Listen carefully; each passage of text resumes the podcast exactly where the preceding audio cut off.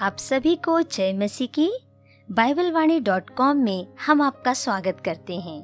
प्रियो, आज बाइबल अध्ययन में हम सीखेंगे एक आदर्श पत्नी के सात गुण। एक भली और आदर्श पत्नी कौन पा सकता है?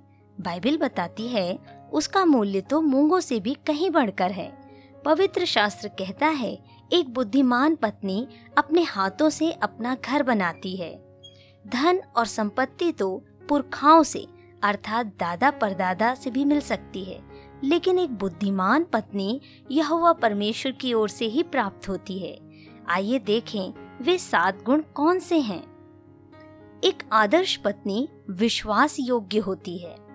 पति हो या पत्नी, विश्वास योग्यता सर्वोच्च गुण है, जिसके बिना बाकी सारे गुण किसी काम के नहीं।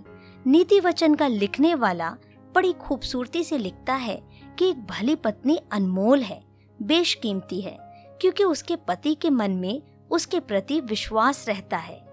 परमेश्वर का भय मानने वाली स्त्री अपने घराने के प्रति और अपने पति के प्रति विश्वास योग्य रहती है, चाहे उसका पति सामने हो या ना हो।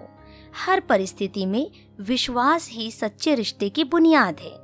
एक चरित्रवान स्त्री अपने अविश्वासी पति को भी जीत कर उसे विश्वास में ला सकती है। एक आदर्श पत्नी अपने पति का आदर करती है।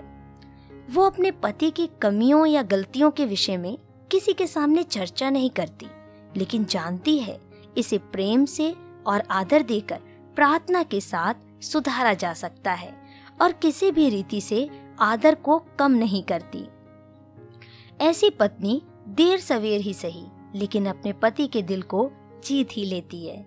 वो न केवल अपने पति का, बल्कि अपने सास, ससुर का और पति से जुड़े हुए सभी लोगों का, सभी रिश्तों का आदर करती है। वो पति को अपना सिर मानती है, जिस प्रकार प्रभु यीशु मसीह कलीसिया का सिर है और इस प्रकार दोनों सम्मानित होते हैं। एक आदर्श पत्नी अपने पति के लिए सच्चा सहायक होती है। परमेश्वर ने जब सारी सृष्टि की रचना की, तब कहा कि ये सब कुछ अच्छा है। लेकिन जब आदम को बनाया, तब परमेश्वर ने स्वयं कहा, मनुष्य का अकेला रहना अच्छा नहीं, इसलिए मैं उसके लिए एक सहायक बनाऊँगा, अर्थात स्त्री को बनाऊँगा। हर एक पुरुष को एक सहायक की आवश्यकता है।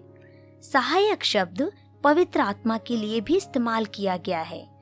जब प्रभु ने कहा मैं तुम्हें एक और सहायक, अर्थात पवित्र आत्मा दूँगा।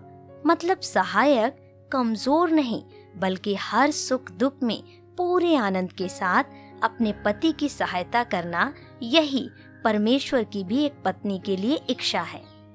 एक आदर्श पत्नी अपने पति के अधीन रहती है, जैसे कि प्रभु के। अधीन रहने का मतलब दासी बनकर रहने से नहीं है। पत्नी दासी नहीं है लेकिन घर का मुखिया पति है, जिस प्रकार से कलीसिया का मुखिया या सिर प्रभु यीशु मसीह है। हम बड़े आनंद से प्रभु यीशु को अपना सिर मानते हैं। उसका निर्णय सर्वोपरि है। उसी प्रकार पति के निर्णय में स्त्रियों को रहना चाहिए। इसे समझें, जिस प्रकार से एक राजमहल में दो राजा नहीं रह सकते, उसी प्रकार एक परिवार के दोनों पहिए एक ही दिशा में चलने चाहिए। पति, पत्नी दोनों को सोच विचार कर निर्णय लेने से परिवार बना रहता है। स्त्री पति को एक लीडर के रूप में देखती है। एक आदर्श पत्नी मेहनती होती है। एक बुद्धिमान पत्नी अपने घर को बनाती है। घर बिगाड़ने वाली स्त्री मूर्ख होती है। नीति वचन अध्याय 31 बहुत ही सुंदर रीति से एक आदर्श पत्नी की व्याख्या करता है। कि वह बड़े भोर को उठ जाती है और बड़ी प्रसन्नता से कामों को करती है। दोस्तों, एक काम काजी और मेहनती स्त्री की तारीफ़ सब जगह होती है। वह अपने हाथों के परिश्रम से अंगूर की बारी लगाती है, अटेरन में हाथ लगाती है, चरखा पकड़ती है। इसका मतलब है, जो भी काम उसके सामने हो, चाहे खेती बाड़ी का काम हो या शहरी दफ्तरों में काम हो, बड़े परिश्रम के साथ करने वाली होती है। एक आदर्श पत्नी अपने पति का मुकुट होती है।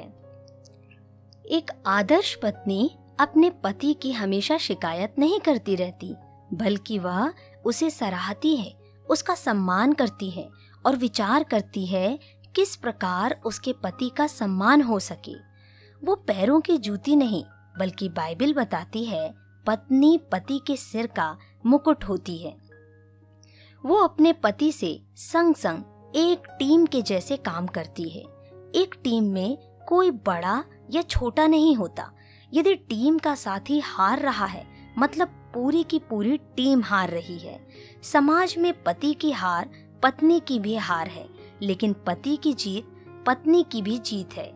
ऐसे घरों के बच्चे भी बुद्धिमान होते हैं, क्योंकि वे देख कर सीखते हैं।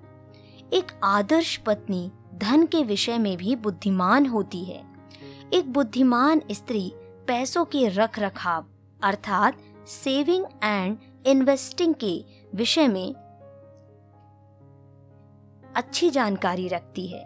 सभी दिन समान नहीं होते, लेकिन पैसों के विषय में जानकारी हमेशा लाभदायक होती है। कैसे इसे बचाया जाए, कहाँ सावधानी से और बुद्धिमानी से निवेश किया जाए? नीति वचन अध्याय 31 आयत 18 में लिखा है ऐसी स्त्री किसी खेत के विषय में सोच विचार करती है, अर्थात एक नए और एक्स्ट्रा इनकम के विषय में सोचती है और उस खेत को खरीद लेती है और उसमें मेहनत करती है और इसी कारण उसे लाभ की घटी नहीं होती। मतलब वो जानती है लाभ केवल व्यापार में मिलता है, नौकरी में तनख्वाह मिलती है। दोस्तों, मैं विश्वास करती हूँ आज का यह ऑडियो आपको आशीष देगा। हमारी इस वेबसाइट पर आने के लिए बहुत बहुत धन्यवाद। प्रभु आपको आशीष दे।